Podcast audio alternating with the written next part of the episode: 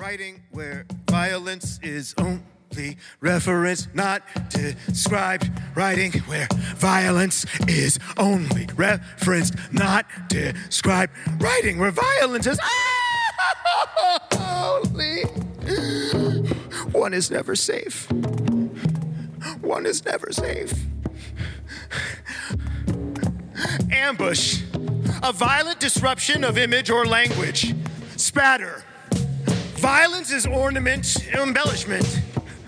Gush. Exaggerated cartoonish violence. Spurt. Sustained descriptions of violence. Slap. Stylistically callous violence. Forensic. Violence depicted with logistical rigor. Crop. Writing where violence is only referenced, not described. The more categories I created, the more I saw myself manufacturing metaphors for metaphors.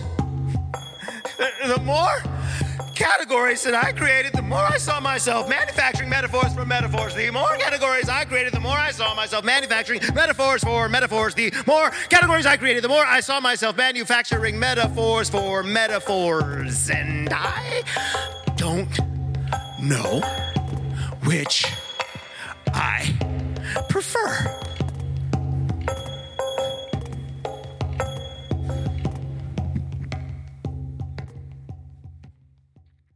Hello, and welcome to episode 99 of Commonplace. I'm your host, Rachel Zucker. You were just listening to an excerpt of poet, performer, librettist Douglas Kearney performing with musician Val Jeanty on November 9th, 2021, at the Ace Hotel, Brooklyn. I recorded the conversation you're about to hear with Douglas Kearney in person in his hotel room just a few hours before that performance. Listener, this conversation messed me up in some painful and necessary and beautiful ways. Steeping myself in Douglas's books, in his lectures and sound work, talking to him in my mind for weeks, and then the conversation itself the energy in the room, the feeling of falling into a thrall, of being present with a person in person with a gorgeously atypical mind that ranged from the stratospherically metaphysical to the microscopically specific in a rhythm that felt so familiar, almost familial, to the way my own weird brain works. Something broke open for me. A realization about my long marriage, about what I care most about in writing, about performativity, about whiteness, about self, about other, about love. Douglas and I talked for well over two hours, but it felt like we were just getting started when I left his room to give him time to prepare for the performance. I tried sitting downstairs in the lobby, but was too keyed up. I walked around Brooklyn for an hour, not quite knowing how to settle down. When commonplace producer V. Connedy arrived and asked how the recording had gone, I kept telling them, This is going to be the best, my favorite, the best, just the easiest, the best, so, there's something commonplace episode ever. I could barely describe why. I felt like I'd used up all my language. I felt altered, a bit out of my mind or too deeply in it. Soon after that, V and I entered the performance space. I saw several current and former students and poets I hadn't seen for a long time. V and I sat masked in a room full of vaccinated people for our first public reading since COVID. Haitian Afrofuturist sound chemist Val Jeanty played various electronic instruments and ASL interpreter Billy Sanders signed. Douglas spoke and moved and sang and read and shouted and lay down on the floor and read from notes and threw the notes down, and it was awesome. Loud and quiet, painful, soothing, in and out of language. And as I sat there, I wanted to start our commonplace conversation all over again from the beginning. A few days later, I tried to listen to the audio of our conversation, but I kept needing to stop each time. Something was too intense there, and I found myself turning away, my mind wandering. I asked V to work on the audio, and over the course of a few months, we passed the audio back and forth. I needed to listen, process, get messed up, get unmessed up, and remessed up over and over again.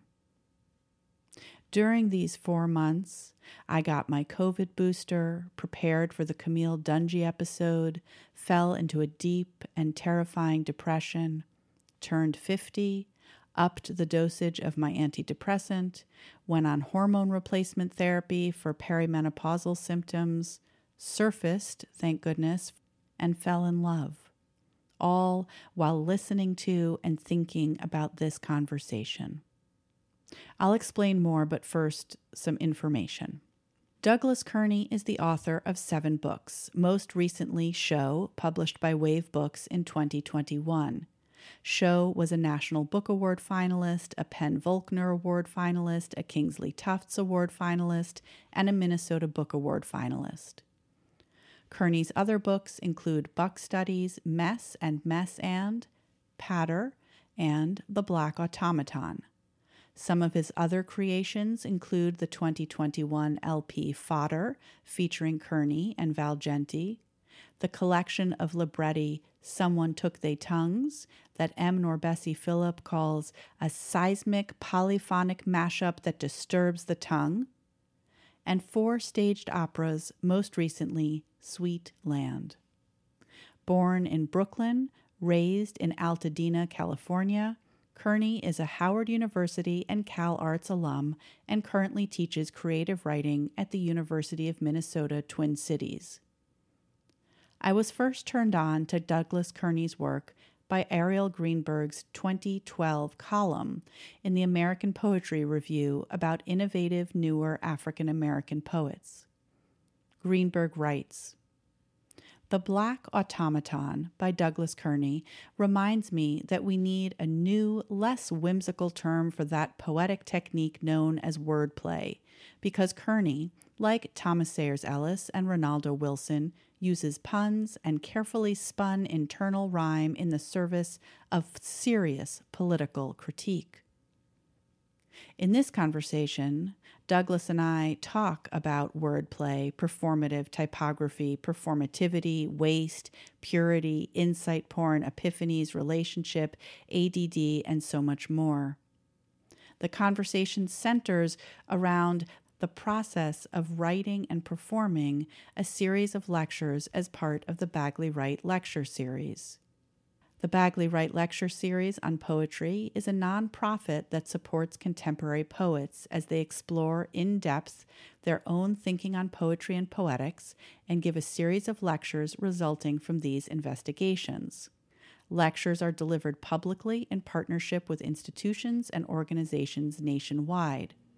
Charlie Wright, publisher of Wave Books, established the Bagley Wright Lectureship Series in memory of his late father, the businessman and philanthropist Bagley Wright.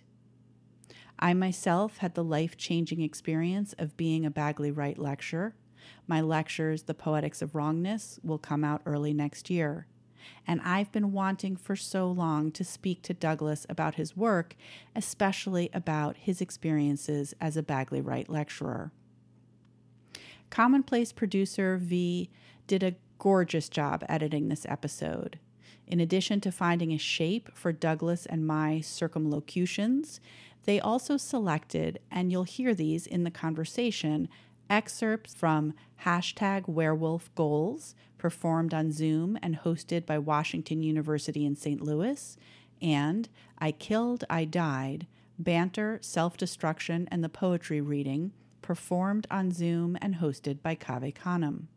The nature of these lectures is that they changed with each performance, but you can find more audio excerpts and more information about Douglas's lectures at bagleywrightlectures.org slash Douglas Kearney.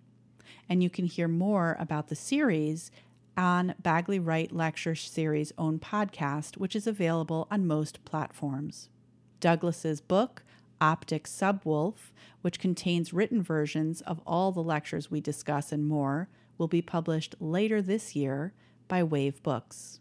I'm thrilled to announce that all Commonplace patrons will get access to the full Zoom recording of hashtag werewolf goals, as well as a 30 second video highlighting Douglas Kearney's process for creating visual poems, which he calls performative typography, and a PDF including several drafts of one of these poems. It's a great time to become a Commonplace patron. For this episode, some members of the Commonplace Book Club will receive a copy of one of the following books, all by Douglas Kearney Patter and Fear Some, both courtesy of Red Hen Press. Sho, courtesy of Wave Books. Mess and Mess and, courtesy of Noemi Press. Buck Studies and The Black Automaton, both courtesy of Fence Books. In celebration of this episode and the Bagley Wright Lecture Series, we are so grateful to Wave Books for supporting us with this excellent promotion.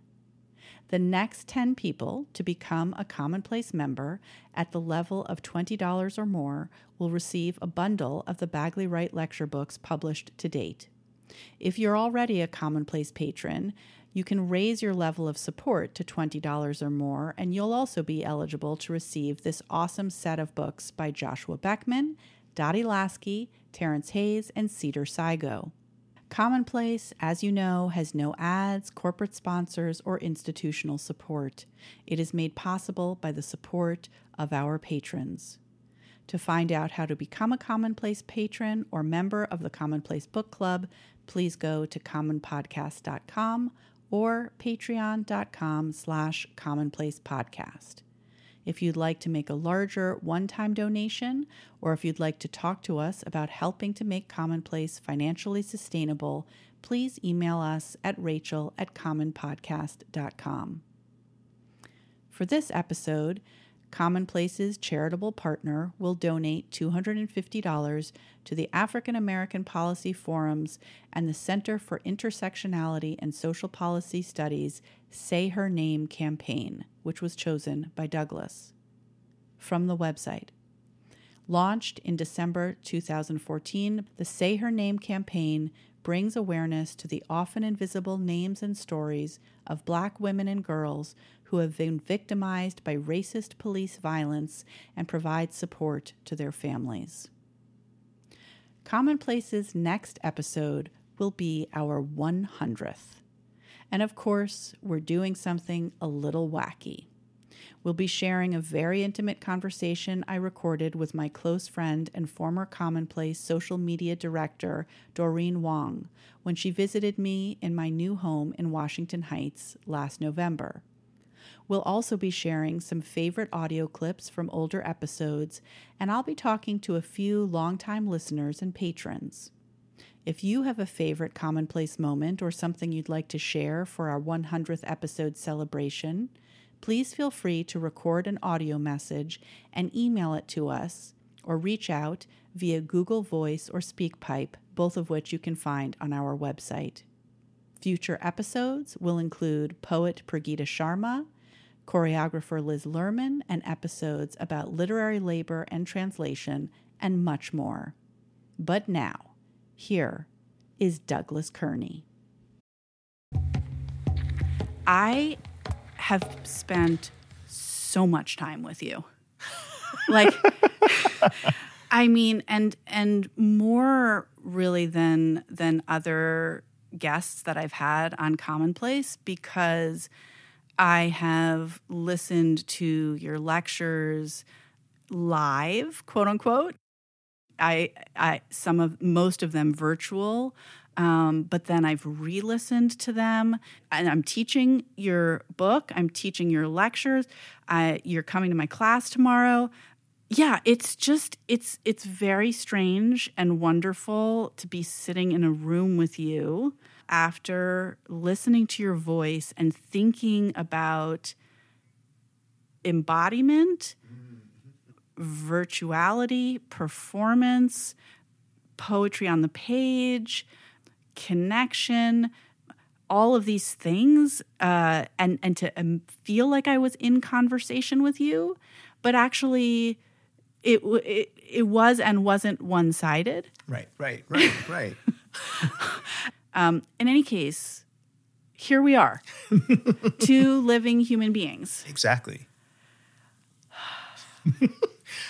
I I would like to start by asking you if you're willing to sort of tell the story about the lectures, not so much the content first, but I'm wondering like where you were in your life, in your career, in your in your personal life, and when you got asked to do the lectures. Absolutely. Um, like what was going on then for you, and maybe we could sort of start there. Yeah. Oh, that's Okay, perfect. awesome. I mean, thank you. So I got the letter from Bagley Wright in 2018, and we had just moved from Santa Clarita, which is like 35 miles north of downtown LA, um, to Minnesota.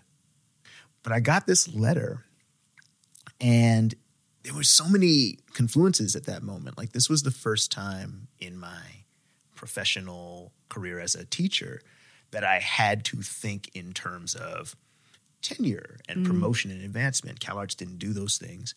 But it came at this moment where I thought what I was going to be doing essentially was I don't want to say rebooting or resetting, but but thinking about the intersection of my life as a teacher and as a writer in a different way.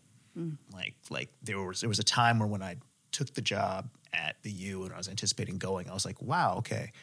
So maybe it'll be interesting to really focus on poetry for a while. You know, I'm just, just gonna do poetry. I'm leaving this interdisciplinary uh, institute at CalArts, and I'm gonna go to this other place that has you know sort of robust departments and all that. And I was like, I, I was interested in what it would feel like to kind of submerge into poetry. Um, even as I was trying to really understand how to write a lecture without feeling like I was going to be cosplaying as, you know, a lecturer I'd heard on a mm-hmm. on, on a podcast or had attended.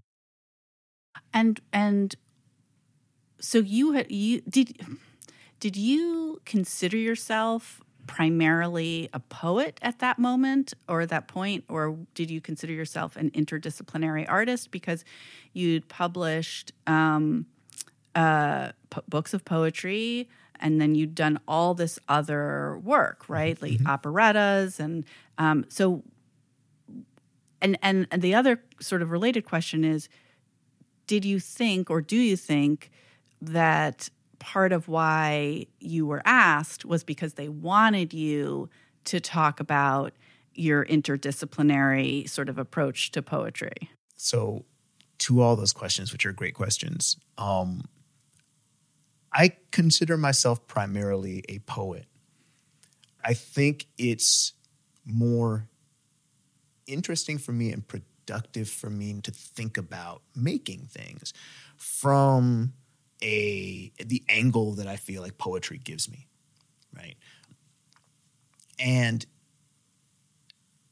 I tend to immerse myself in something for a while. So it's not so much that it's like programmatic, like I, I don't have a manifesto about it, but but really thinking about, you know, what poetry and the kinds of associative uh, connections, the kind of patterns, the types of attention that I pay uh, to the world and to the material.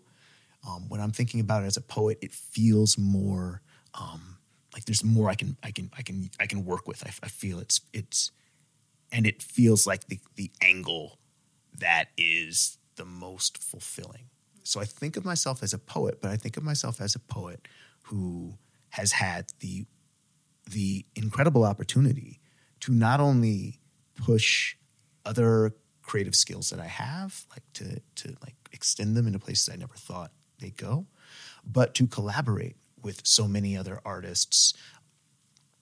So yeah, I think of myself as a poet, but something that any of my students will probably tell you is I have a real problem with the idea of purity. Uh-huh. Like I'm like I'm like purity. That's like if you kind of go to the heart of most like human cruelty to groups of other humans, it's because there was a desire or demand or an extraction for a certain kind of purity. And I'm like, nah, nah, Mm-hmm. nah, that's that's that's never that never goes to the right place, especially if you're if you're pressing it onto other people. Um, and so, you know, poet, but not pure poet. But to the other, but the to the last part of the question, the when Bagley Wright asked me to do the lectures, and I and I and this is standard, is they wanted me to write about, you know, what was interesting to me, like what what impacted my process and my practice. And the biggest struggle I had over the time uh, between the letter and when I gave my first one um, was how much I wanted to take that as like a dare or how much I wanted to be contrary to it. Like, and then just my own general desire to, um, you know, to to appear smart. Like, like how much time was I going to spend learning things that I would retroactively say, oh, and this is a part of my poetics. Like this is, I think about this all the time. Like, please ignore the the brand new copy of that book on my nightstand. No, I've been thinking about this since the beginning, and that to me was sort of like the hardest um, thing to do was to not only see see that as permission, but to almost be like, no, don't like not don't learn other things, but but if you learn something else, make sure you are accounting for that as a thing you've learned, but not a thing that you were walking around with.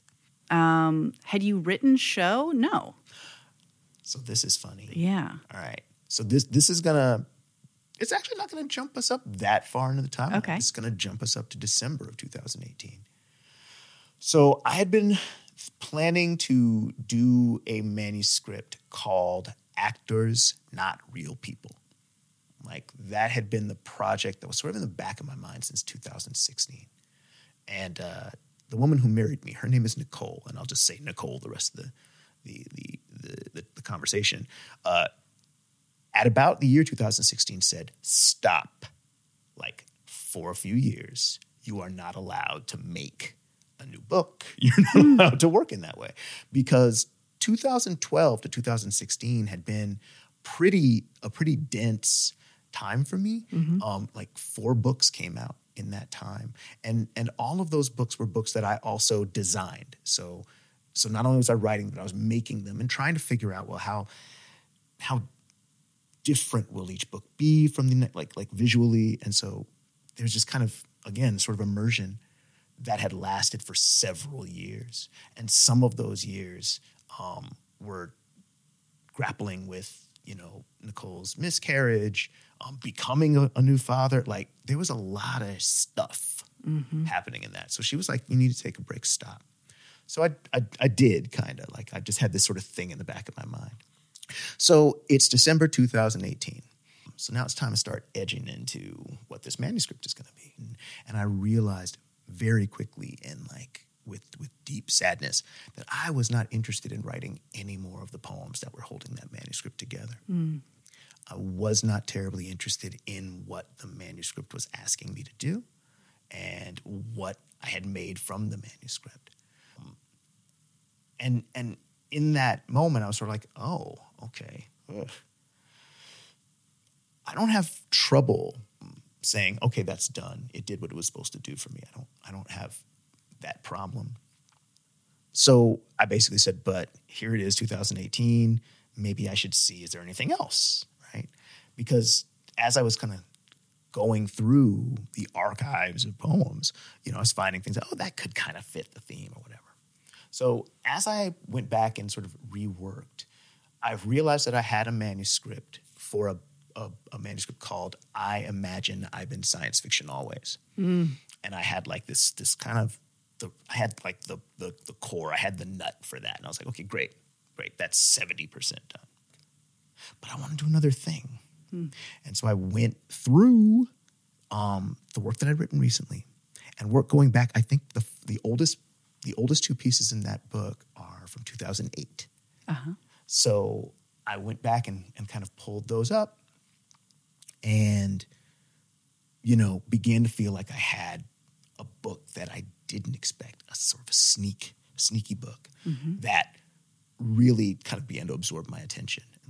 But that's that that that third attempted manuscript of December 2018 is what ended up becoming Sho. Mm-hmm. How much overlap was there, if all, at all, between the pieces that were in actors not real people and then i imagine i've been science fiction always and then show virtually none wow but I, the thing that I kind of want to amplify at this moment is for anybody who's sort of familiar with my work, one thing you might see is I work in series and sequences a lot. Buck studies I felt had pushed that to a point where there were there was like no section I felt like I could just read a poem from mm-hmm. without doing a whole bunch of contextualization. Um, and that was going to carry over into actors not real people. It was going to carry over into I imagine I've been science fiction always. But the book that became Sho, one of the things that was striking to me about it was there really aren't many. I mean, there's like maybe one that has 3 mm-hmm, parts, mm-hmm. you know, and there's things that chime, but the feeling that you are moving through a, a mode that is supposed to be patterned and, and replicated, that book doesn't really do it. And that was one of the things that began exciting me about it. But it also, of course, meant, as I said, there wasn't much overlap.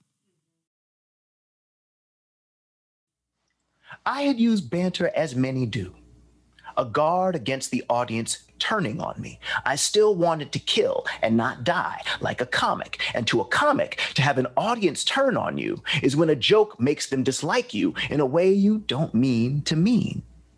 To turn on you suggests in comedy betrayal. In poetry, however, it suggests a volta.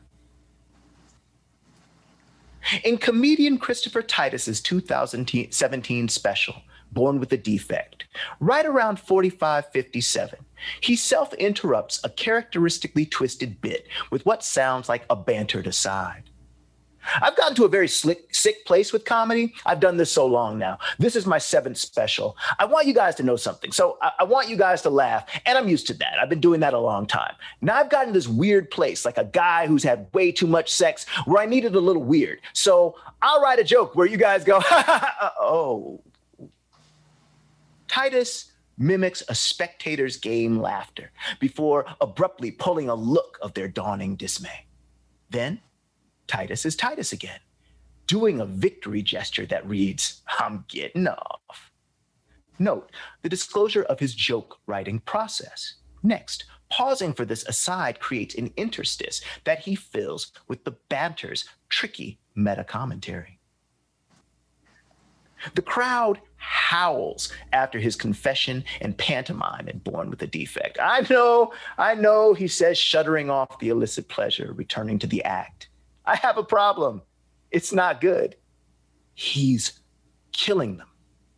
The thing though, within the when the bit within the bit started, when the audience groaned their dismay, he was laughing, the only one laughing at an awkward ass joke. Was that dying? Or did he want their buttoned silence, thus killing?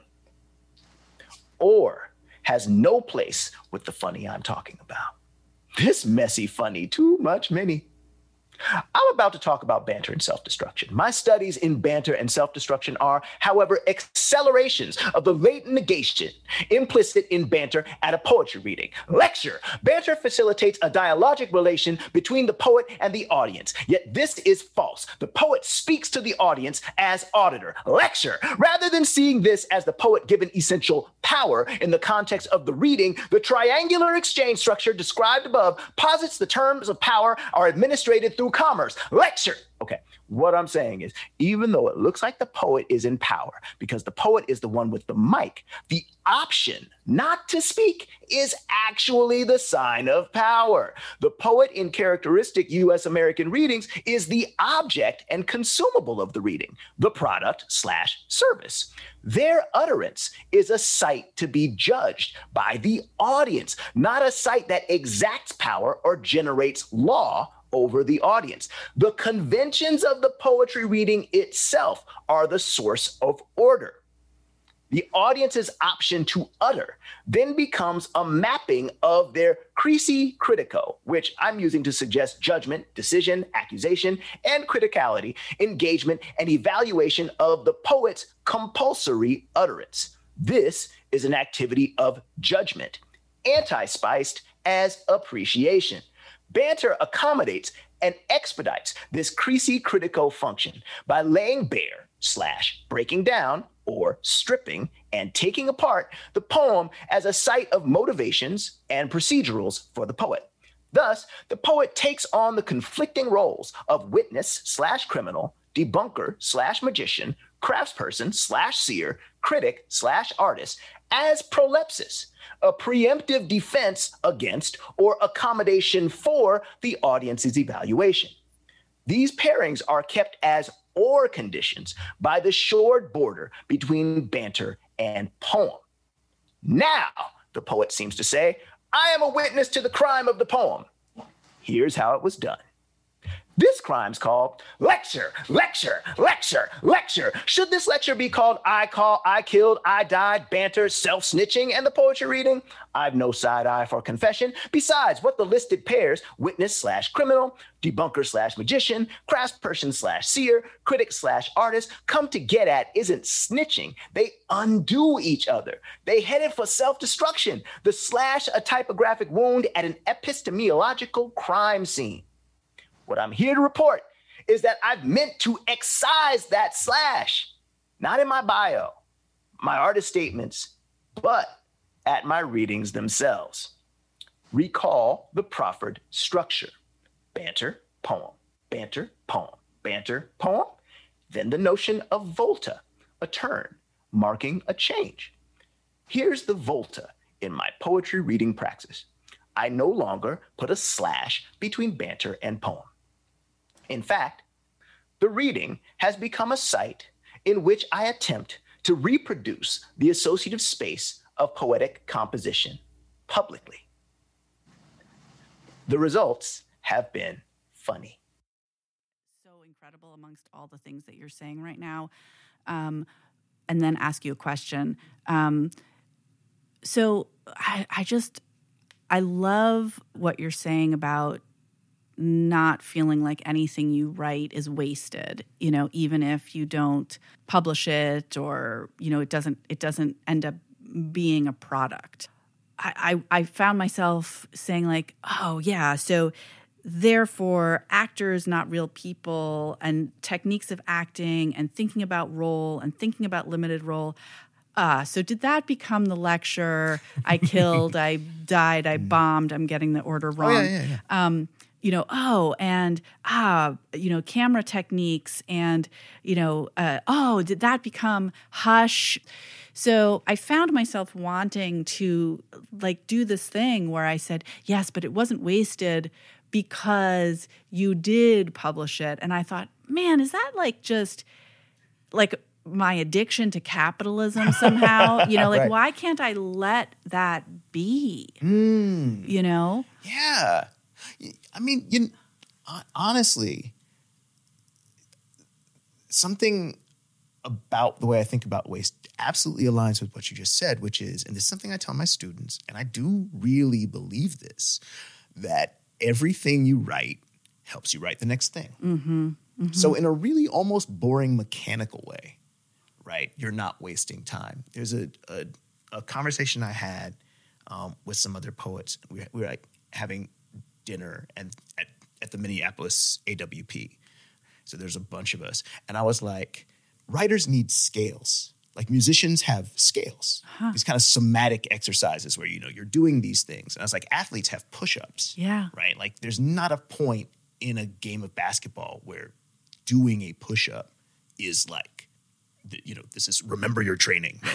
right. Finally, the push up is going to, no, but what it does is it like strengthens muscles that you will need to do a bunch of other stuff. Yeah. So I was kind of like sitting there going around going, huh, writers need scales. You know, we need this thing that we could just sort of sit down and we could do. And then people will, um, you know, you'll, you'll feel like, oh, I, I did, I did the thing today. Right. Um, and there was like some very reasonable pushback that I can't remember right now, but, but, but, and maybe, and maybe I absorbed the pushback in this sort of thing of like, Um, just writing sentences. like just writing sentences, not even sentences that are designed to be the actual seed of something else, which is oftentimes like this this kind of double double talk, you know, double cross sort of thing that you can do with yourself. Like, oh, I'm just going to write these, but they're not going to be anything. And there's this little corner in your mind going like, but maybe it will. Right. Right. I feel like at one level, at the really mechanical level, it's true. And I try to tell my students um, often, or when if I'm doing a Q&A and somebody asks, do you write every day? I say, most days I do write, but I don't think that's the question you're actually as- asking. I think you're asking, do you write a draft of a poem every day? And I think it's really important that we, um, you know, since since the concepts are sort of fungible, I think that it's that it's important that we kind of atomize certain things. Like, do you write? Yes. Okay, that's one thing. Have you written a poem? That's another thing. Have you published a poem? That's another thing. All of these are distinct. When I think of the idea of wasting time, I recognize that the need to have a thing in order to facilitate other things is not abstract. Mm-hmm. It is not theoretical. So when I say no time is wasted, it is to take some of the tension out of what might be an institutionally determined, arbitrarily determined amount of time that it should take you to finish something. Mm-hmm. Mm-hmm. And to not see that as literally how much time it takes to finish something. Because all of those things, I think, can sometimes be negatively generative, emotionally, uh, psychically, aesthetically unsustainable because at that point it is an extractive resource and you always will run out. And to also make it so that when people are writing what they're writing about, they feel okay writing about this thing. And so those are some of the ways I think about it. My interests, my sort of sustained tropes, performance, visuality, visual, like those are my interests. I'll break out and branch out and find some new things. But I think you observe absolutely correctly. The time that I spent thinking about actors, real people, specifically techniques of acting, feeds into this lifelong interest in performance that solved certain, that, that answered certain kinds of questions or created new questions. And I Killed, I Died, um, banter, self destruction, and the poetry reading. But I have, but I see that in some ways, not necessarily important ways, but I see that in sort of affective or maybe somatic ways as distinct from looking at a poem and saying, oh, if I change the title and revise this line, I can publish this. Right. Everything that you talk about, I'm so interested in and like have been interested in forever. Um, and and and I'm just like, oh, I want to talk about that. I want to talk about that. I want to talk about that. But I I want to be considerate of the audience who's listening who have not spent yet as much time with you as I have. But okay, so you're so you're it's 2018. You've you've accepted um, this lectureship. So actually, before we talk about what was it like for you to start out writing them, maybe let's go backwards just for a second. Sure. And how many lectures? And you know, each one of these questions is actually complicated, right? Um, because I don't know if you can answer this simply, but like, how many lectures did you end up, quote unquote, writing? um, and you know, maybe we could just say the titles. Yeah. And you know, the problem is, it's not a problem. The glory of your lectures, one of the glories of them for me, is that you have uh, subverted, recreated, reimagined the lecture as a form so that to say, oh, I, I, I wrote this one lecture called this and it's about this is not going to describe the lectures, which are experiences and in some ways cannot be like poems, I think, paraphrased. Um, but um, until everybody listening has actually experienced every single one of them, some of which are no longer experienceable Um, because, like live performance, they are, you know, they don't exist anymore in that form. So, what are the lectures that you wrote? Okay. So the ones I ultimately wrote are uh, the first was I Killed, I Died, Banter, Self Destruction in the Poetry Reading. That was followed by hashtag Werewolf Goals. That was followed by You Better Hush, um, which is about visual poetry. And the final one is called Red, Red, Red, Red Putting Down Violence in Poetry. Great. And and tonight Mm-hmm. you're doing you it's listed as red red red, Mm-hmm. but it's going to be A little different. yeah. Yeah. And so my other question before we go back and talk about what creating them was like um, did you ever give the same lecture twice? Yeah, I ended up doing that. And there was a time when, you know, they they they they, they want you to write three to five lectures, and they want you to give them eight to ten times. Um, and a lot of a lot of folks, you know, take on the challenge of never delivering twice. That's what you did, right? You Um, no, I sort of did give a few of them more than once? once, Okay. but then they completely changed right, right. when That's what I'm. Yeah, yeah when i wrote them eh, when i edited them and to make them into essays but then they sort of changed back, Back. a little Yeah, bit yeah. um, yeah Yeah, I mean, so for me, I wanted to, I wanted to do 5 I wanted to make five, and I wanted to have ten readings. So I kind of knew that there would be 2 in each in each one, and that same little voice was in the back of my head saying, "But what if you did write like a different one for each one?" And some of that was a kind of, um, you know, like like the like the phrase goes, just doing the most. Like I was like, I'm gonna do the most, right? Yeah. And some of that was not understanding the lecture as a form that people um, have used in a very particular way, which is a, and this is far too simplified, but but a way that I've been thinking about it is a lecture is something that you revise publicly. Wow. That the idea is you deliver the lecture right? Maybe there's a q&a afterwards and people ask you questions. And that that moment is oh my gosh what a great question. I must revisit the lecture. It's this sort of collaborative um, redrafting and so that that was like kind of amazing because I, I knew you know i knew i had professors who delivered the same lecture over time.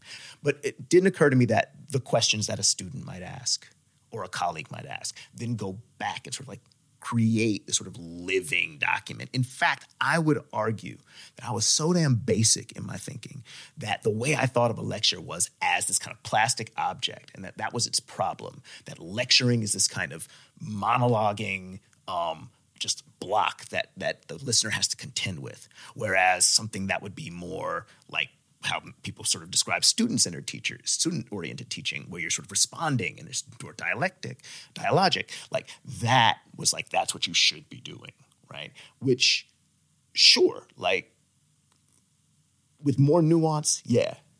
But what I learned was, oh, if there was a question, it wasn't like, gotcha, or it wasn't like, uh, it was now like, oh, okay, when I give this lecture again, this lecture now includes this giving of the lecture. And I also, so so that was really great and that was encouraging. And I don't think it was just a rationale, but some of it was also a kind of like genuine exhaustion.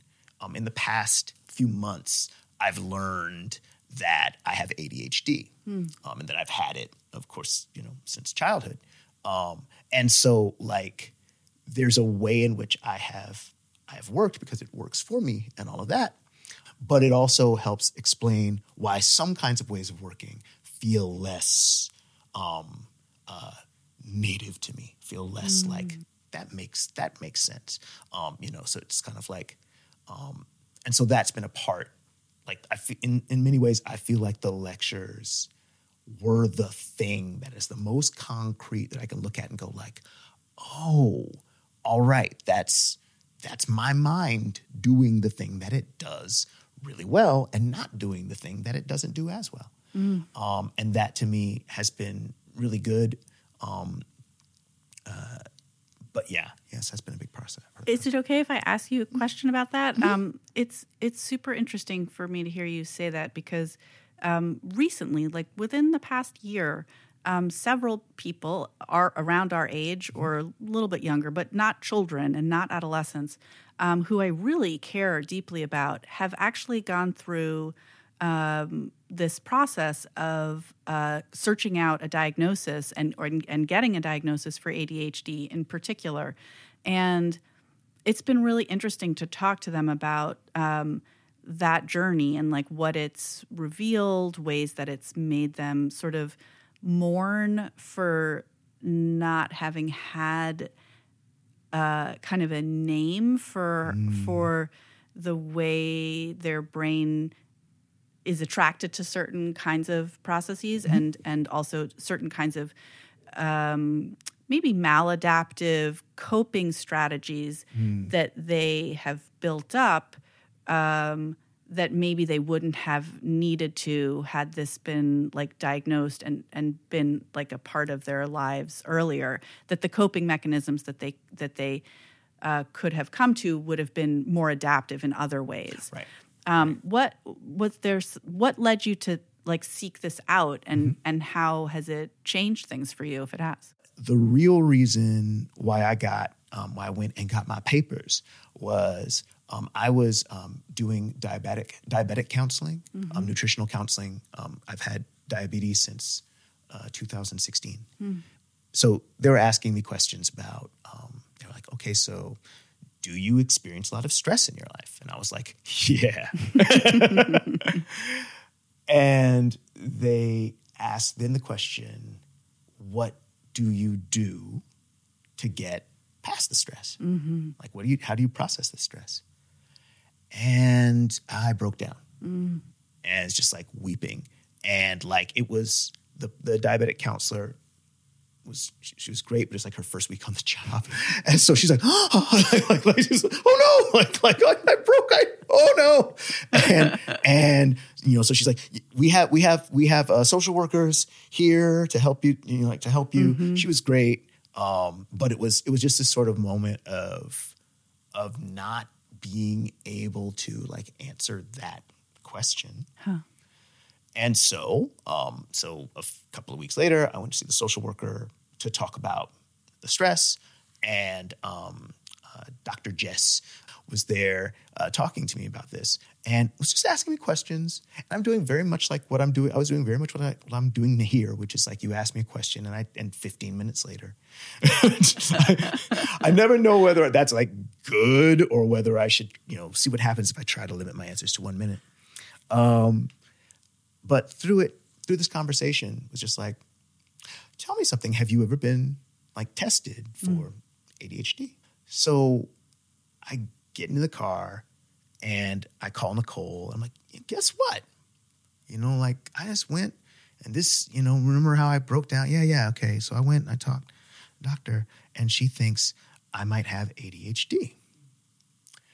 And Nicole studied psychology um, and was getting her master's in school psychology the first time we lived in Minnesota. And she said to me, Yeah, I've thought that since 2005. Wow. But you're not supposed to diagnose your family. Oh. So she had just been kind of quietly marshaling like resources, videos, advocacy groups, huh. doing things that almost took for granted that that was how my mind was working.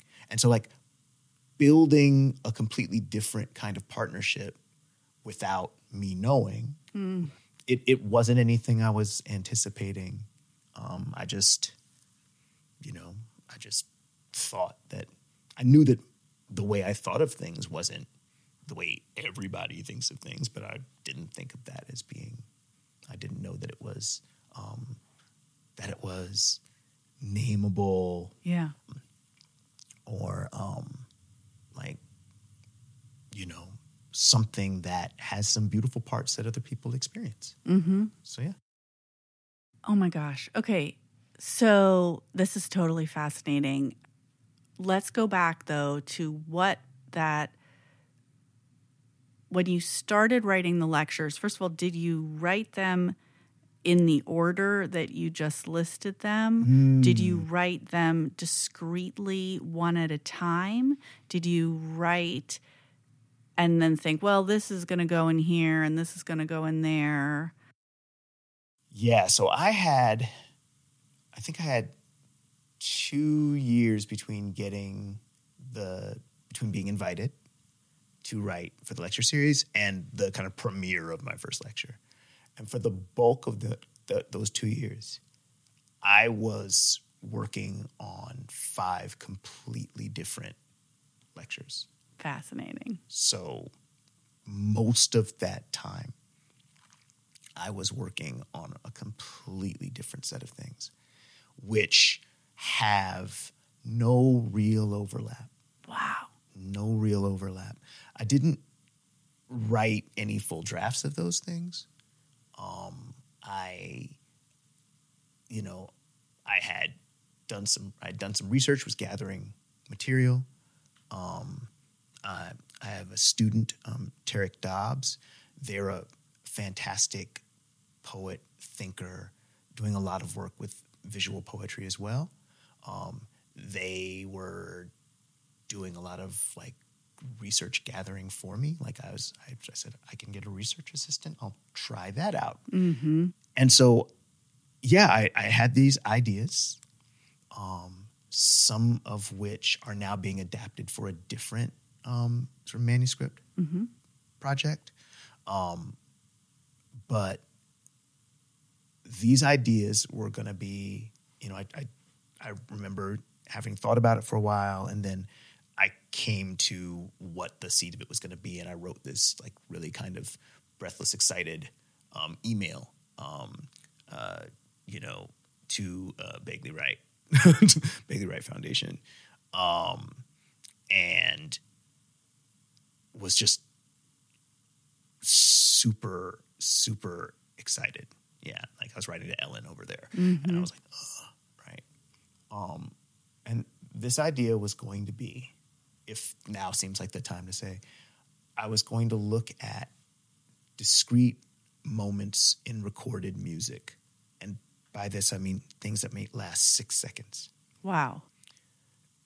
And so the first layer was I was going to find five to seven of these. So I was already thinking of writing more lectures at that point. Five to seven of these things where, and, and they were all going to be moments in black um, musical production where something happens as a kind of a sonic phenomena that I was then going to use. Now, yes, black performance is a huge part of a couple of the lectures, but the way I was thinking about them was different here. So, so, so that was kind of the first coil. So, for example, there's this moment in Jennifer Holliday's kind of, you know, the iconic original cast recording of the big moment from Dreamgirls, um, um, and I'm telling you, I'm not going. And she sings, "I'm not waking up tomorrow morning." Aha! Right, that moment, that aha, which is also might be ha ha, right? And what I was thinking about that was that is a moment of profound dramatic irony. Because the next part of the line is to find out that there's nobody there, right? So we know she's gonna wake up tomorrow morning, essentially tomorrow morning, and find out that there's nobody there. Spoiler alert.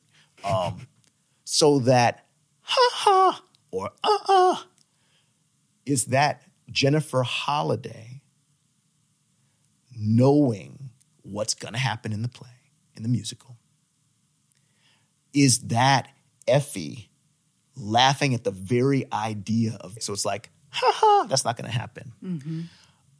If it's uh uh is she willing something that Effie does know could be coming? And is she willing that to be ridiculous? Because that would be very consistent with the theme. I am telling you I'm not going. Mm-hmm. You're the best man I've ever known. Right. So all so all of those things was going to be like, how can we talk about the dramaturgical mm-hmm. work that's happening there? And is it reasonable to talk about dramaturgy in this kind of moment as not being an external process that happens to the character by the actor or a dramaturg? But is it in the kind of double mindedness that has become one of the ways we speak about, you know, black ontologies? Like, is she dramaturg- dramaturgically intervening in her own moment as a performer, playing a performer, like all of these things? Mm. So that's like, there was gonna be like stuff like that. But this is where it fell apart because Bagley Wright said they want us to write about a thing that has informed our practice. And this would have required time travel because it would require me to have an observation. And then I was going to have to spend a whole bunch of time sort of retroactively, like inserting it mm-hmm. into my practice. Mm-hmm. And I spun my wheels on the kind of the ethics of that, the efficacy of that, what I hoped to accomplish by doing that, all of those things. Because that was me thinking, I need to make a massive scholarly intervention by way of my lecture series. Mm-hmm. And that's very rarely a good place for me to start with something. The idea that I was going to write something that was external first and then was going to I was going to have to take and integrate it inside of my body inside of my mind. And quite literally because I would be saying that this has been driving my poetics insert it into fucking history. Mm-hmm. That I was going to incept, that I was going to fake news. I was going to, I was going to make a deep fake. Mm-hmm. And I was going to leverage it using the lives and art of other Black people to do what? To build something for myself. Mm-hmm. Mm-hmm. Now, how can I, as a person who wrote an open letter when an editor asked me to write about, you know, like like days after uh, Chauvin murdered George Floyd, said, "You're in Minnesota, you're in Minneapolis, you're on the ground. Why don't you write us, write for us? You know, like what's what you're seeing in your analysis?" And my reaction to that was just so clear. I am a human being who has spent the bulk of his life thinking that my job was to facilitate whatever somebody asked of me, that my job was to think of every invitation as an opportunity, and therefore to not do it meant I did not want to benefit the people around me and the people in my extended family because why? I don't mm. feel like it. I'm tired. Fuck that. This person said, do this thing. Can you? Then mm. do it. Mm. And it was just so clear to me at that moment that if I did that for that article, I was essentially saying all of my poetry, which in every book has been addressing systemic violence as it impacts a larger social context and my own personal life. That none of those books existed or were adequate. And more importantly, the entire corpus of the Black traditions of writing about anti Black racism, none of that existed. And maybe if I just figured out how to just, oh, if I could just make this thing just right, maybe I could fix it. So I could not then turn around and instrumentalize hmm. these artists over some bullshit. These are these artists, these moments are the moments that have stayed with me. They've brought me joy. They've haunted me. Like, like these were gifts. These were gifts. And I was gonna hawk them, not by writing about them, although there are ways to hawk them doing that, but by writing about them and the, the core of their truth tell a massive lie. Mm. So I couldn't do that. And the the massive lie would be to kind of retroactively insert these into the history of your poetics. Yes. And can you just say that one more time? Because I think that's really profound, really complicated. And I imagine someone out there sort of being like, oh, Doug, you're giving yourself such a hard time. Isn't this what isn't this what writers do? Isn't there a kind of atemporality to, you know, creative influence? And, you know, why why, you know, why why would that be its own act of violence? because there is a fundamental difference between going to a historical site, dusting some things off, and going, oh my gosh, look at what's there, and going to a historical site with some shit in your back pocket and putting it there and saying, oh, look what's there. Mm-hmm. Mm-hmm.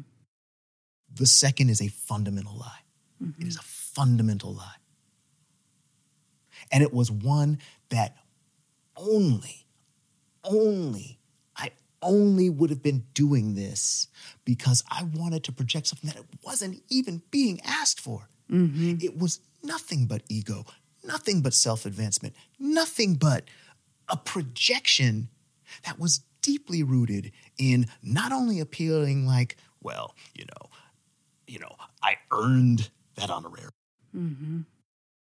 At my most generous, my most generous, I would say to that kind, kind listener, the most generous thing I could have said was it would have been trying to make myself not feel uncomfortable with where my actual process had been. Mm-hmm. And the thing that I have learned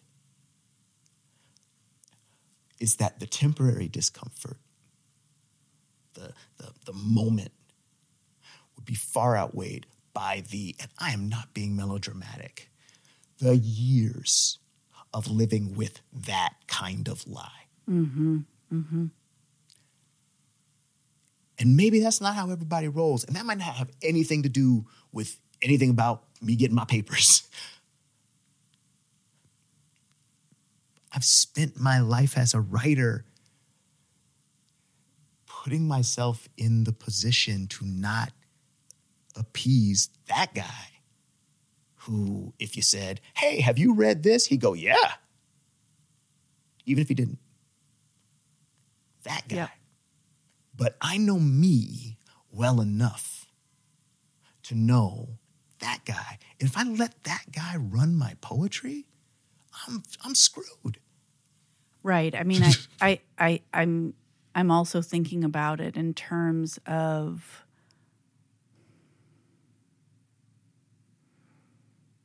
part of my drama was about authority.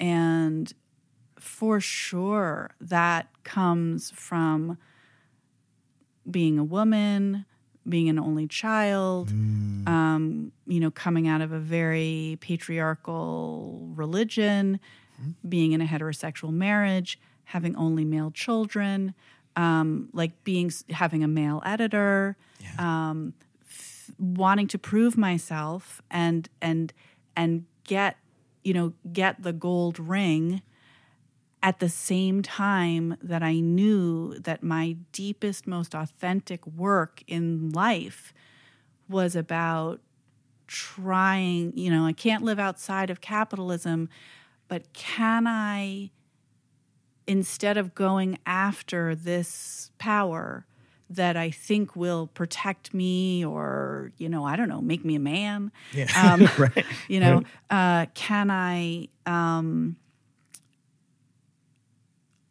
can I dismantle this within myself, the need for it, the addiction to it, the desire for it, and still speak? Um, and I think you know when I hear you describe this, this, um, you know, there's their audiences expect different things from you than they do from me. Absolutely. and um, fucked up things, and you know, I, yeah, Right? yeah, absolutely.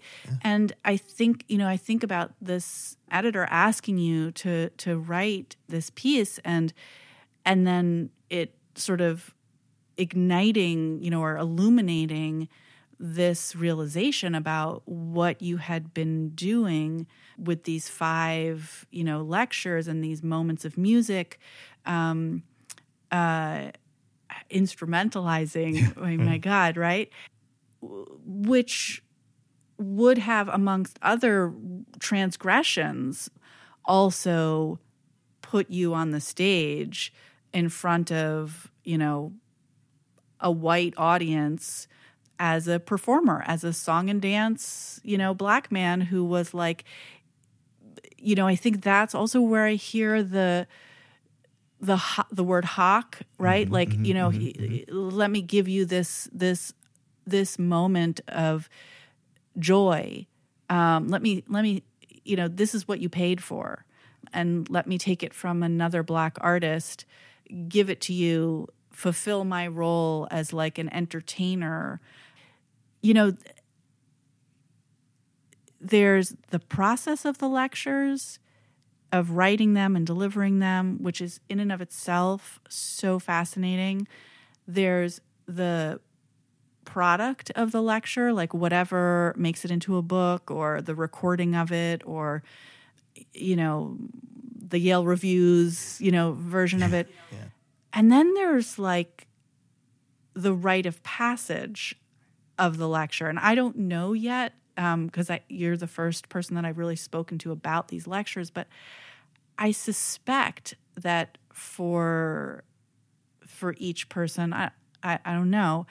Uh, certainly for me, you know, there there was how the lectures changed me, like just like really profoundly. yeah, Absolutely. okay so you have this this moment where you're like i'm not gonna do this Yep. when did you Yep. give your first lecture October or maybe late September 2020. so okay so it's summer to then and and how did you how did you know okay i'm not doing that but i'm going to do this and how did you as you were writing or you know getting ready for that for for what would be the first lecture that you gave were there a set of like guidelines that you or you know uh, like maybe almost landmarks that you were like, okay, I'm I'm not on that path that I know I need to get off of. I don't know where I'm going, but how how was that? And especially, I guess I'm asking, once you realized how high the stakes were for you, how did you make it okay for you to because you knew you were going to write something Yep. So, um, yeah, I wrote five titles that felt like things I could reasonably get at and sent them to some friends. I might have written six titles actually. Sent them to some friends and said, I have to give I have to give a a list of lecture I have to, I have to give a lecture. I'm starting this series of lectures and I need to to do them which one of these seems interesting. Wow. And there were votes. Uh-huh. Um, there was one that I felt would require. I had gotten, I'd gotten very comfortable saying, um, you know, another thing people have heard me say is like a kind of a distrust of metaphor. Uh-huh. Like kind of distrust of metaphor. Um, and I had one lecture that I put on that list that I was not able to to do. I wasn't able to make that one happen. Um, but I think about it, and I think about it as kind of like a living thing. And that was, uh, and and and the irony, you know, the the irony um, is of course right in the title, and, and that lecture would be called "Metaphor is a Magical Negro Factory." Wow! And so that lecture I have not written, but I've said the title of that lecture in lots of places. And maybe I do think that some things work better as like a quick, just like ick, mm-hmm. and then leave the area, leave like leave the area, let people cathect the idea, mm-hmm. Mm-hmm. you know, and and get some. And this goes back to my kind of like like constant sort of feeling a need to say, and I don't feel like this is a bad need. I, I feel like it's an important, an important self intervention to oftentimes say, when I sit down to write and revise a poem, one of the first things I look at is, am I using metaphor as a false equivalence? Am I taking metaphor and just taking this first thing? Like, is the vehicle given a life? And outside of that, I've I've you know come to the realization that um, so much of my work, and I think why the conceptual, the lyric, and the critical intersect so much in my work is because I am less interested in showing than I am telling. Um, and so so all, so so anyway, so that's the lecture I did not write. I did not write. It was in the original list, and then two from that list did sort of meld together. Um, there was going to be it was I think it was called in the cut, and it was uh, called I think it was called collage logics, and um, uh, you better hush wasn't called you better hush at first. It was called it was um I can't remember what it was called at first, but that but those were two separate ones. I was going to talk about visual poetry and I was going to talk about collage separately. And the only example of I wrote a version of that lecture that for that, that molded those two things. And like I think my lectures were averaging about 7,000 words. 7,000 to I think I think hashtag werewolf goals like went beyond that pretty significantly. Um, and maybe you better hush. But I wrote an entire lecture um, for uh, you better hush. I would I want to say a couple of weeks before I gave it, mm-hmm. And then scrapped it, and then started again. Um, there were a couple of things I was able to recover. Yeah.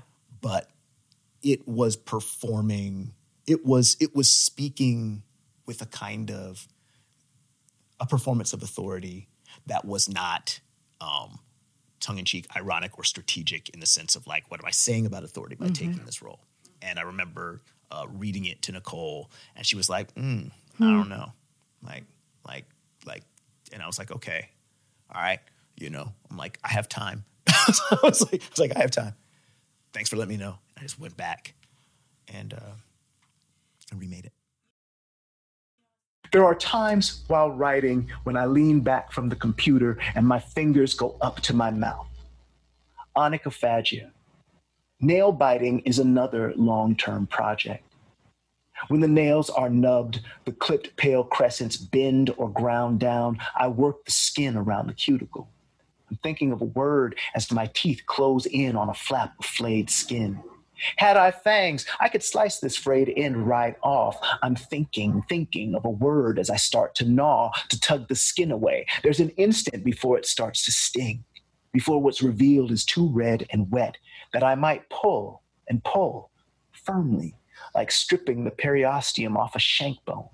And if I do this right, I could pull the skin off in one piece, revealing in a spiral of thin ribbon the meat underneath, pulling the thin rind away in a slim, spiraling strip. I am thinking, thinking, thinking of a word when I realize what is happening. The hangnail tears off. I bite down hard on the whole distal phalanx. The crush of my blunt teeth's pressure shifts the pain from the torn skin to the whole thumb. There is so much me in my stomach, more perhaps than what I've spit out. Person in person. I have told you that I have practiced at something, repeated it with an intention of preparation and inception becoming a werewolf. I do not practice reading my poems in this fashion. I read many of them as I work on them.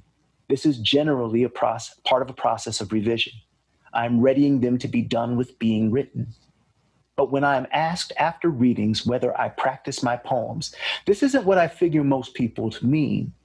I think they want to know whether I rehearse the poems for reading so that I may perform them well. And this kind of practice I do not do.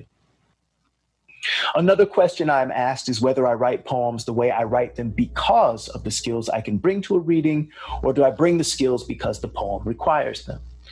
There are things that I know I can do fairly well. Among these things, number techniques that work in a context of live performance. They may not always work in every situation, just as certain compositional or rhetorical effects may not always work in every written situation. But I've paid attention to a lexicon of performance. Sometimes you pick something up. I do not mean to be coy. I want to push myself. I always, I, I shouldn't say, I also want to experience pleasure. There are things I enjoy doing when I write, and some of these lead to familiar gestures to embody. Often, I work against them towards a generative estrangement. I'm willing to make myself uncomfortable to serve a longer term elusive goal. You may think now, by talking about technique and not say content, I am avoiding discussing catharsis, or that I have at last decided to stop talking about werewolves. No, and no, for I'm going to go into catharsis, rather, its absence through what has become an exercise in werewolf practice, a briar of control and change, or release and relief.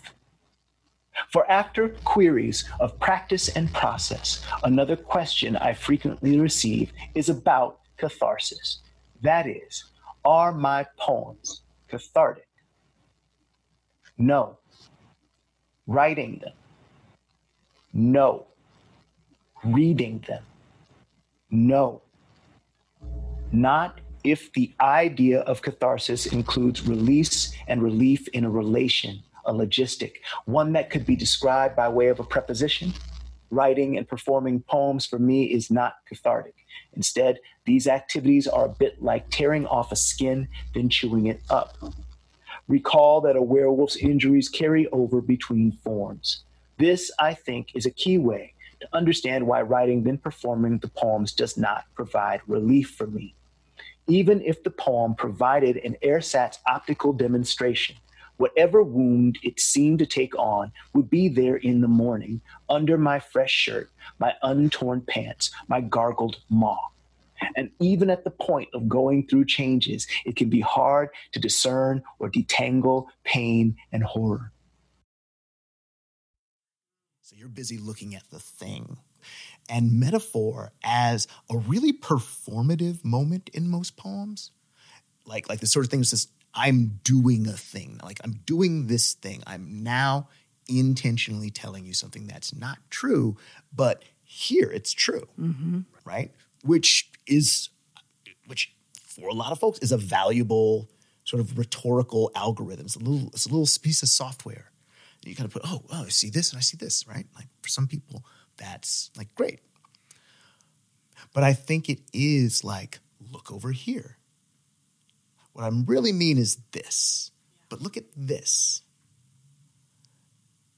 And so, if it is both, I really mean this, but look at this, then that to me can create an experience with a poem in which we are allowed to not be inter interacting with the poem or ourselves or we're doing this thing where we're not thinking that we're interacting with ourselves but we are because this poem does this thing and my interest has largely been you are reading a poem you are interacting with your po- with the poem and that poem is making you interact with yourself i am not interested in giving you a place to rest.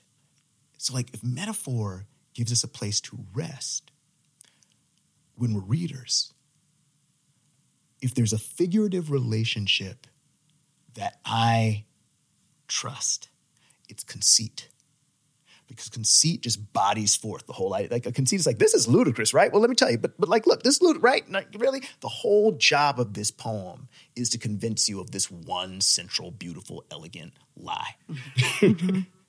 that is not like a little thing by the roadside. It's sort of like, yeah, yeah, here it is. No, you don't know. Yeah, it's, it's putting the object at the at the historical site. Right? No, the whole thing of this poem is I'm going to tell you a series of lies, and you are slowly going to go, okay, yeah, yeah. And then I'm gonna say, but I just lied to you. Like, like that. That to me feels, and this is a word that I don't think should be the watchword of everybody's poetics. It's just one of mine. It feels more honest to me. It's why I go around. One of the things I just go around stomping around shaking my fist at my lawn. And but this time not just at the kids right but also like my grandparents like yeah you get off my lawn too is this idea of the of the epiphanic mm-hmm. right? Because like i think epiphanies are violent things that wreck you. They are not things that you just kind of go like huh i never noticed that. Mm-hmm. that's stand-up comedy right? That's an observation which is fantastic. Observations are great. Resonant observations are great. But I feel like epiphanies like wreck you. And I feel like if you have three or four bona fide epiphanies in your life, you have had a life that has been full of such introspection that, like, whoa, because that means it's something essential. You notice something essential, and it has changed the way you exist in the world. Yet, the idea of epiphany in some poetry collections, if there's 60 poems, there's supposed to be at least 57 epiphanies. Yes. and I call that insight porn. Mm-hmm. right? Like, like, like, and the thing is, it's it's it's a it's a really cozy thing because right. like the poet, right, you know, gets to feel insightful. The reader gets to feel insightful for reading the poet, and everybody just kind of is like, yeah, this is this is great. This feels good. Again, hate that kind of poetry. It doesn't give me anything. Like, if you feel like you have a, a bona fide epiphany in your work, like something that I suggest is like make that the second line of the poem. Right, right, I right. I, you know, I. what else happens now? Right. I said I hate that kind of poetry, but actually, I hate. Well, I I distrust and dislike how easy it is to love that kind of poetry. Yes, yes, yes, yes, yes. And yes, you know, I'm yes. thinking of like the archaic torso of Apollo, which ends with like, you must change your life. Right, right. And that feeling, you know, or like James Wright, you know, you know, and I my body broke into blossom or you know i have wasted my life or you know these these last lines which which you know I was definitely taught were like that's what poetry can that's do. That's what you're going for. That's the money. It's the money shot. It's the money shot. And Just, it's yeah. exactly. um, yeah, it's really it's not it's not as much as I sometimes like it. It's not what I want to do. It's not what I want to do. Yeah. All right. So we're talking about metaphor. We're talking about the way in which, you know, metaphor can hold within it, you know, all of this potential uh, power and violence and inauthenticity and maybe authenticity too mm-hmm. you know oh yes authenticity too yeah. you know i'm thinking about when you feel that metaphor comes uh, be, when you feel like the poet is trying so hard to say something and the language does not exist.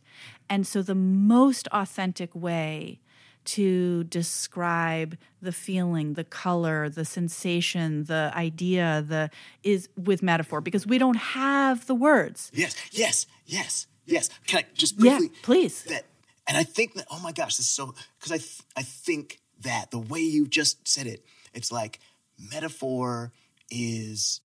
I don't. I, don't want to make it this simple because this is yet another metaphor, right? And my problem with metaphor is that it's like you got to take it to this far as farthest conclusion, right? But if metaphor is the last resort, Yes. then why do we not believe we have a poem until we have metaphor? Yes. And so, therefore, I've heard people say that poem's job is to articulate the un, that a poem's job is to be able to articulate the inarticulable. And I don't think that's true. Mm-hmm. I, I feel like, like, you know, sometimes I feel like a language apologist. I recognize there's a thing called the ineffable. Mm-hmm. But if you think that you've reached the limit after five or ten minutes, just like, "Oh, okay, yeah, no. like like that to me. I'm like, no. I'm like, this is our sh- like this is our thing. Like like musicians have their tools, you know, painters have their tools. Like this is our thing. Like close as like the default, Right. like out the gate, like yeah, yeah, it's close. Like that to me is like ah, it makes me go like no, we're Right. we're, we're like we're like not living up to our promise. Sometimes I just have like a, a name come into my mind, and then mm-hmm. I think, why is uh, Lucille Clifton? Ah, I'm like, oh, there you feel that when there is metaphor, and there isn't a lot of metaphor, it is a last resort.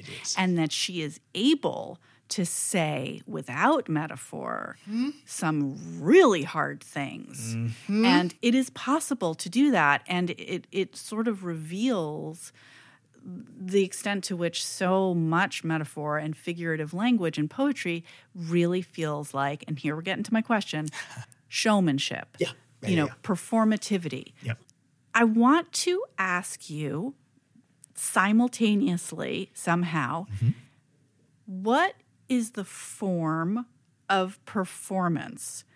What is, why? Ha, so, and I'm talking about this with my students. I'm trying so hard. They're, some of them are right with me, and some of them are like, what's happening? so we use the word performative and it has a real negative connotation. It often means, and you used it this way just now, um, inauthentic, like it's performative because it's not, it's not, it's not real. It's not genuine. But at the same time, I I've been thinking so much, in large part because of your lectures, which are performances, about something so obvious, which is like, is poetry on the page a performance of poetry in the ear? Um, is it where like what I've asked the students when you read a poem on the page, do you hear it? Do you see it? Poetry, oral poetry predated written poetry for. Uh, yeah. it, it is not the case, as we've been sort of taught to believe, that, you know, the written is like the real. type. Right. And then there's all this cultural shit around performance and um, entertainment. And, you know, like I came up um, at a time where, you know, the, um, the correct, you know, the poetry voice. Right, right, you right, right, know, right, right. um, And like uh, the prize winning poets were, you know, and I- is, was a white person who was mumbling and being like, "Oh, uh, do, do I have time for one more?"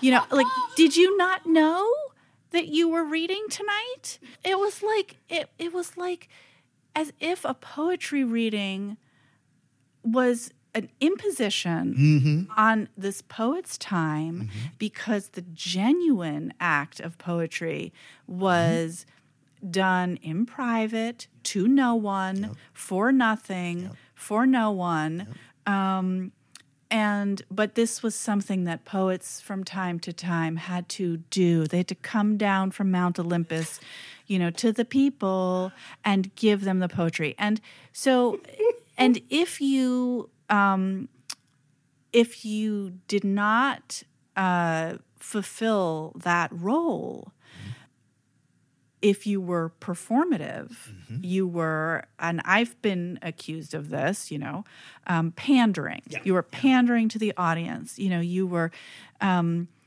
you, you know, you or, or people would say, and I've seen this so many times. You know, a poetry reading where there are people of color reading and white people reading, and then white people in the audience go up to the poet of color and say, "You have such a great reading style." or your rhythm. your ri- yeah. exactly. Like and so there it's it, it you know it's this it, it just gets so complicated about where but i want to reclaim performance as a form. Like i i gave my students last week the two weeks ago the assignment was you must come in and perform a poem. And a few people did something that would be considered sort of like spoken word, performance poetry, but a lot of people did something really different. Hmm. One person brought in audio of a woman singing um, in what we later learned was Swahili, uh-huh, uh-huh. and the student began to sing along with the recording. Mm. We only learn the context later that mm-hmm. it's his mother, that mm-hmm. this is a prayer, that you know, and and all of this stuff came out about audience, yeah. about. I had a student who turned his computer to me as we were starting the class. I said, "Can you go first? And you know, here's the performance space. Please go up." And he had he turned his computer to me and he had written, "Can I use you in my performance? Don't say anything out loud." And I nodded, mm-hmm. and he said, "Don't let up on me." And I had no idea what was going to happen, mm. and so I was confused. And I said, "Okay, let's start. You know, can you go up to the front?"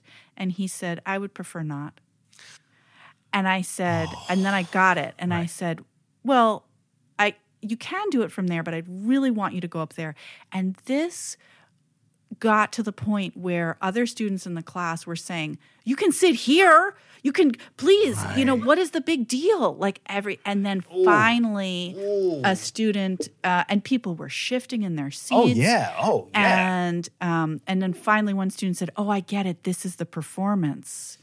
And we talked about like is what makes something a performance? Is it that you engender emotion in the audience because this sure did. yeah. This Yeah. le- the, and and it was very specific to this audience, this setting, this moment. It could never be repeated. No, no, no, no. Um, yeah. It was collaborative. We, you know, we talked about that. yeah. You know, and and and then the next week, last week, I said, bring in a poem that you cannot read out loud. You know, totally from from you, um, and performative typography, and thinking about that, and that has led to s- uh, uh, unbelievable, unbelievable work and conversation about work, and the the conversation that we've had both weeks has been the conversation that I want to have about poems on the page, but we somehow cannot get to. Nobody's saying, nobody's saying, you didn't really earn that. right, right, right. No one's saying that. Right, right. They're saying, wow, I felt like I was going to throw up. I, I was so scared. Yeah. Or Yeah. I thought that was so funny. Or how did you how did you decide to go to that? You know, or or or like, okay, I know you're wearing a mask because you have to in the classroom, but you you performed this poem about sort of sexual uh, harassment on the street, and I just wanted to see your face and and this was so interesting to me to think about how this experience would have been different with and without the mask Right, or right, right. with and without a microphone or you know i pictured you giving this performance in a room full of people with a spotlight on you. Like that's what i Mm-hmm, that's what i mm-hmm, mm-hmm, mm-hmm. pictured. Or sometimes people say like i had a whole image of what you know it, it, it's just it's just been amazing. So I, okay so sorry this is No, no, this is why the question is so hard because i feel like this is you are the person given the it's not just that your work is interdisciplinary. It's that in terms of the, like oh yeah sometimes there's music and sometimes there's visuals and and you're all so often collaborating it's going back to uh I don't remember now if Nicole said this to you or if you said this in response um, to something that, that to Nicole being like, I'm not sure about that. But this idea of what am I saying about authority by taking this role? The interdisciplinarity of it, is that even a word? I Yeah, guess so. yeah, okay, yeah. good. Um, is the thing it's it's it's almost the same way that we're talking about like metaphor as a last resort or metaphor as absolutely unavoidable and necessary to get closer to do to do the work. And okay i'm so sorry i'm like just talking talking No, no, talking no, but no, I'm with you. it also makes me think about um, you know i've been thinking so much about private and public and secrets and audience and awareness of audience expectation of audience the cultural norms around that you know whether poetry is nonfiction Right, right, whe- right, right. you know Yeah, whether whether poetry can actually enact or reenact violence what do we mean by that Right, why do we need ethics for for for all these things Yeah, yeah. and so i think we're kind of so fucked up because we think performativity is inauthentic and we're searching for some kind of like performance that's like That's not a performance. that's not a performance and that pretends that right that's pure and that pretends like it's like the difference between an actor getting naked on stage mm-hmm, mm-hmm, mm-hmm, and Looking in somebody's window. yeah Yeah, yeah. I mean, show don't tell takes on a really different valence when you're thinking about what you're supposed to be doing is looking in somebody's fucking window, doesn't it? so so where what is the form of performance mm-hmm. and where does the poem live? I don't, i keep mm-hmm. using that mm-hmm. because or where is the poem like where what is the performance of the poem Got it. Got it. Okay. So when I say performative, one of the ways I mean it is something that draws attention to the fact that it's a performance. Now, I am inclined to think that most people walking around in the world are performing.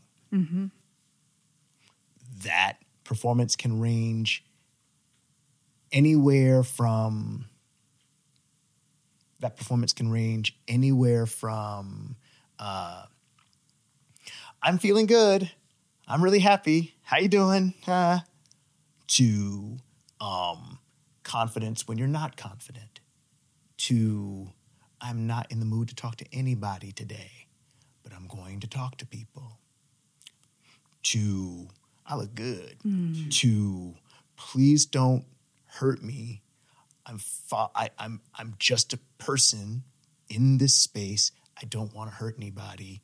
I just don't you see that I'm harmless? Mm-hmm. All of those are performances. Mm-hmm. Going to a movie with a partner and it's a movie you don't want to see. You can spend the whole time making that partner know, I don't want to see this. I don't want to see this. I don't want to see this. We don't call that person honest. We call that person an asshole. yeah. Right? So, like, all those are performances. So, I don't think of fake as bad. Something I tell my, my students all the time poetry's fake. It's fake. And the example I always use is this like you're writing, you're presenting a version of yourself. Like you're thinking of this, but you're thinking of other things. There's so many things you're not saying.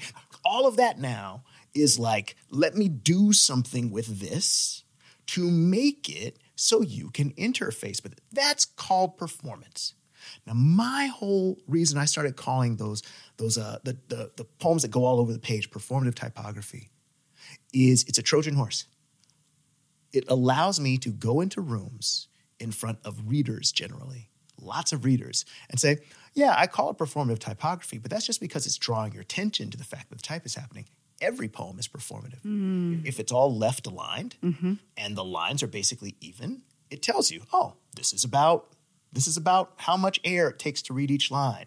Because we are trained to read, and that reading is culturally contingent, right? it's not just like, it's not organic to humanity that you start on the left side of something and you go all the way across and then you go back to the left side and then you go all the way across. That's not organic. Mm-hmm. It's just a way, it's a convention.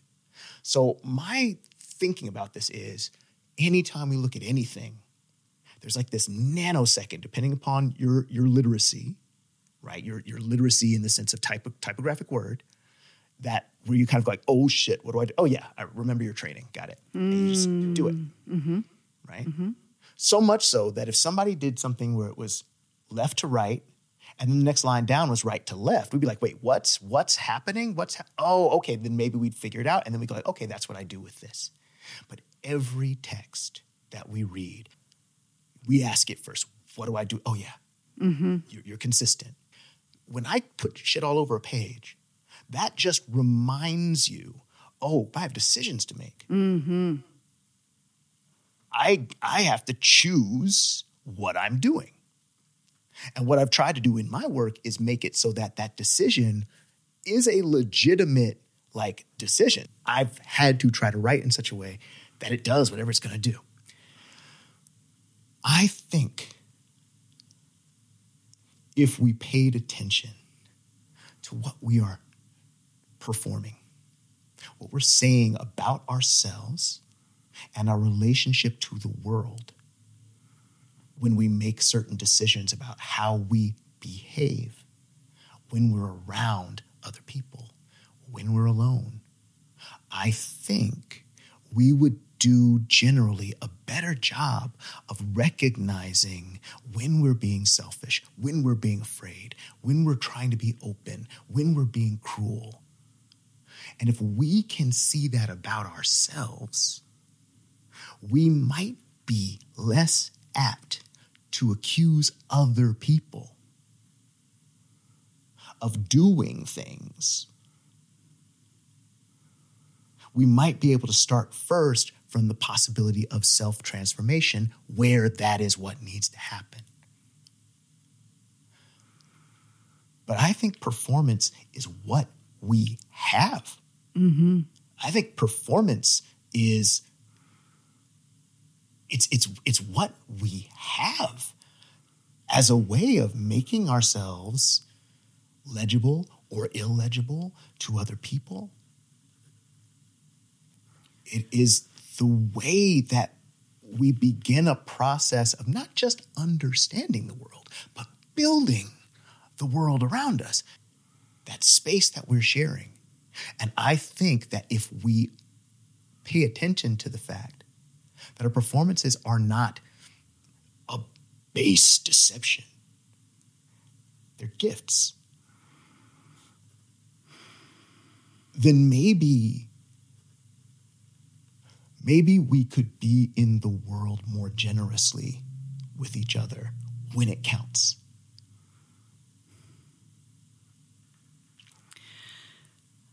I might be having one of the two or three epiphanies allotted to me in my life because I've been saying something to people uh, in my classes for sure and other people and I wasn't sure I really believed it. But now I am. I I I've been asking my students is the idea of an authentic self a construct of white supremacy. Hmm. And I think it is. And I think it's I think that it's a myth. And it's a myth that definitely I was raised with this idea and you can see it enacted and it and and and this is this this idea not only that you are entitled Right, right, right, to right, right. do anything you want, but actually, you have no choice in the matter because you have an authentic self and it's unchangeable. Right. Whereas people who are not cis white straight men have always had, well, let, let me not conflate everything together. Right, right. I think that um, first of all, in my experience as a cis woman, the great sort of um, as a white person, I was not trained to code switch. Um, I was sort of trained to see that as, you know, uh, instead of being a decent person and treating other people um, the way that you know would be kind and loving um, that was an accommodation of gender. Right, right. and i should watch out for that. Right, right, right? If i wanted to be a strong independent woman i should watch out for that. Right, right. oh wow, that's wow. Okay. Um, okay. And whereas and, and so i think that there that i saw this in a way as as as re establishing this myth of the authentic self mm-hmm. like everyone has an authentic self but only some people have the power to be in their authentic self and everyone else is so worried about getting killed right, right. that they right. have to act differently with different people absolutely. and that that performativity or code switching or you know a, a understanding of everything as a performance a performance of self and that not being bad really if you had the power you wouldn't Right. do that right. right, and and that's where i think you know it's just taken me a really long time to see how uh, I mean, I think it. I think it's white supremacy mixed with, with and inexorably part of capitalism too, Mm-hmm. right? Like this obsession with like what's genuine, Right. what's a fake, you know. And and then as poets, we get into this, you know, because we make things that are reproducible, right, right. we have a we have the burden of trying to create originality you know so that mm-hmm. we participate in this authenticity genuineness realness versus fakeness. Mm-hmm. You know mm-hmm. as cis people we have you know a, a an anxiety around the idea that gender is a performance. Right, because we have the real one. Right, exactly. I'm not performing anything. This is just what it is, right? Other people Yeah. might be performing their Right. gender, but not me. Not me. You know. No, no, no, no. And and wow, wow, wow, Douglas. I mean, yeah, just getting over that, just letting go. I think maybe that's why the students are in in in perf- in the invitation to perform. Mm-hmm, mm-hmm, mm-hmm. They're able to engage a part of their creativity, receive their peers' art in a way that does not. Um, it has led to the kind of generosity and specificity and engagement and risk mm-hmm. and um, visibility mm-hmm. and a kind of honesty about the the artifice mm-hmm, of made work without a, a kind of um oh well it's not good because it's artificial Right, right, right. exactly. why did this take me until almost 50 to get here Because because because you're good at at, at personing. Uh-huh. I think that if we're aware, as aware as it requires you to be to recognize it when you're doing it and to understand why you did it, I think if we're aware of the performances that we're giving as a part of a species of creatures that has come to a point where we are using abstractions and symbols and things like that to facilitate oftentimes our, our collaboration. I think that it is not unreasonable to insist that we recognize that these behaviors are at some levels, some real levels, performances, that they are motivated like we expect our actors to be. And that what we should spend more time understanding is what motivates our action. I don't say a lot of shoulds, but that's I I feel like that's a should I would argue for. Like I would I I might get into an argument over a lot of I might eschew arguments over a lot of things, but I do think that there might be that should. That knowing why you're doing this thing, even if you don't tell another single soul, that's not a part of the calculus. But how does knowing what you're doing impact your decisions? How does that make it stop being just about, well, this person doesn't like it when I do this, so uh, like, nah. Like, why do you want to do this to that person? Why? And if you would be reluctant to say that why, because it might make you look bad, got to think about it. Understanding that. Like I remember, I think from from one of your podcasts when you were talking to one of your sons about what it means to be a white male, mm-hmm. and you are asking, and you know the way you framed it was like a conversation, but at some level there is like, no, you have to understand what role has been carved out and who it was carved out of to give you mm-hmm, this. Mm-hmm. So your decisions have to re- have to have to accept that fact.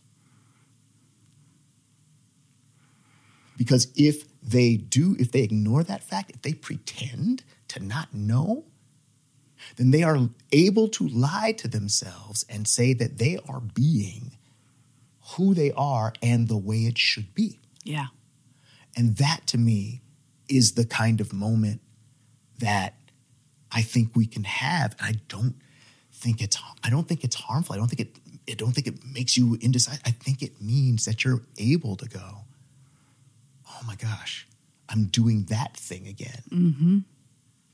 And I'm doing it because of this. I, I want to stop it. I mean, one of the things that Nicole and I said to each other really early in our relationship, and we've been together since 1992 hmm. one day we were just sitting around and I said, You know, when we argue, sometimes I do this because I know that'll make you do this. And then we're not talking about whatever it was we started off. Mm-hmm. We essentially showed each other our trick books.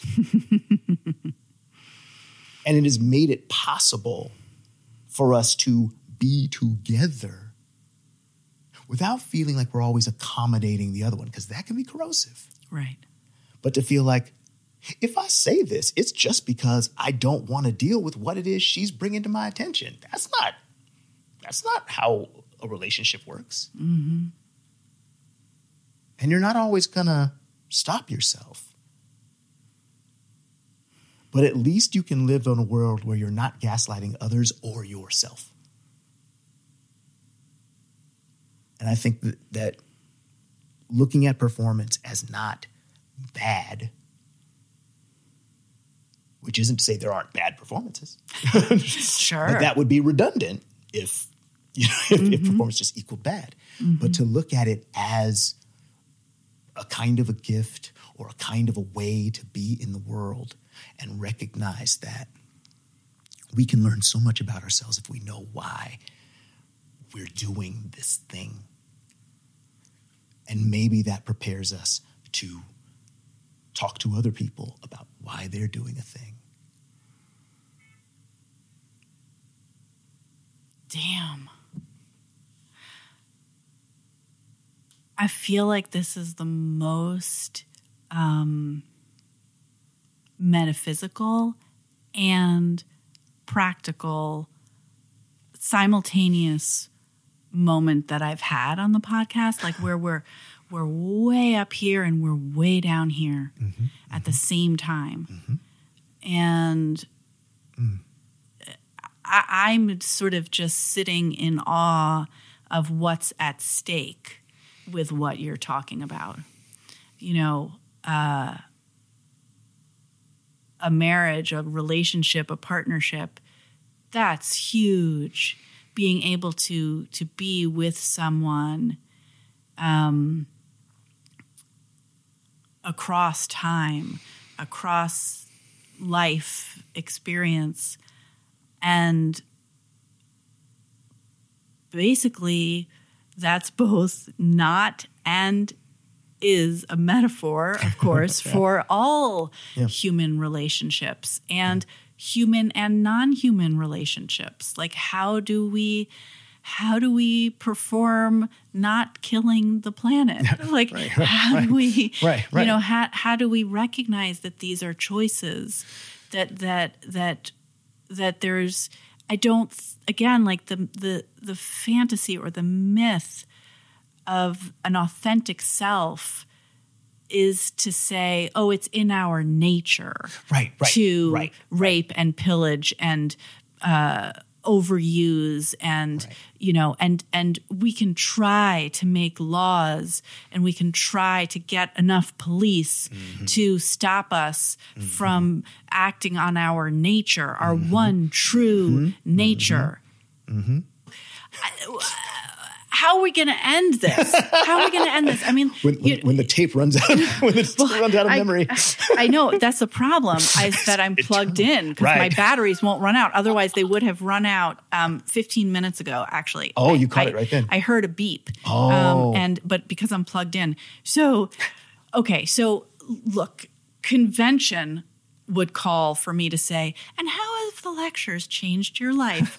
or what are you doing next? Which are actually questions I really want to know the answer to. I also want to say, um, you know, this has been more and deeper than I ever could have hoped for.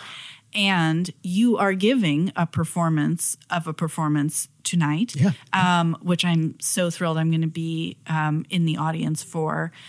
And between now and then, I assume you need to do stuff, including doing nothing or whatever. So, so let's come to an end because it's been long. Um, uh, even though I want to like just go on talking about this forever. Um, is there a question that you wanted me to ask you? Is there is there something you know if if you even I mean you are one of the most um, diligent commonplace listeners. Um, diligent isn't the right word. It's just the first one that came to mind. Um, I, were, were there ever moments where you like imagined, oh, and you know, if when I'm on Commonplace, I hope I get to talk about this. I mean, I'll say, Rachel, like, first of all, you know, we talked about spending time with each other, mm-hmm. like, you know, and be- before actually spending time with each other, Yeah, um, like three dimensionally. And I want to thank you for creating a space in which you make present the things that some of us are doing at two in the morning, between feeding kids, between caring for adults, um, between several jobs. And what you do is you you make it so that that work we get to see it in another person's life. How it affects them in their life. Mm-hmm. There are some people who can demonstrate for us that those decisions will be scrutinized with loving care. Right. So we can kind of see, you know, the sort of life of the mind. You're not alone. There's somebody's reading this and, and it does matter.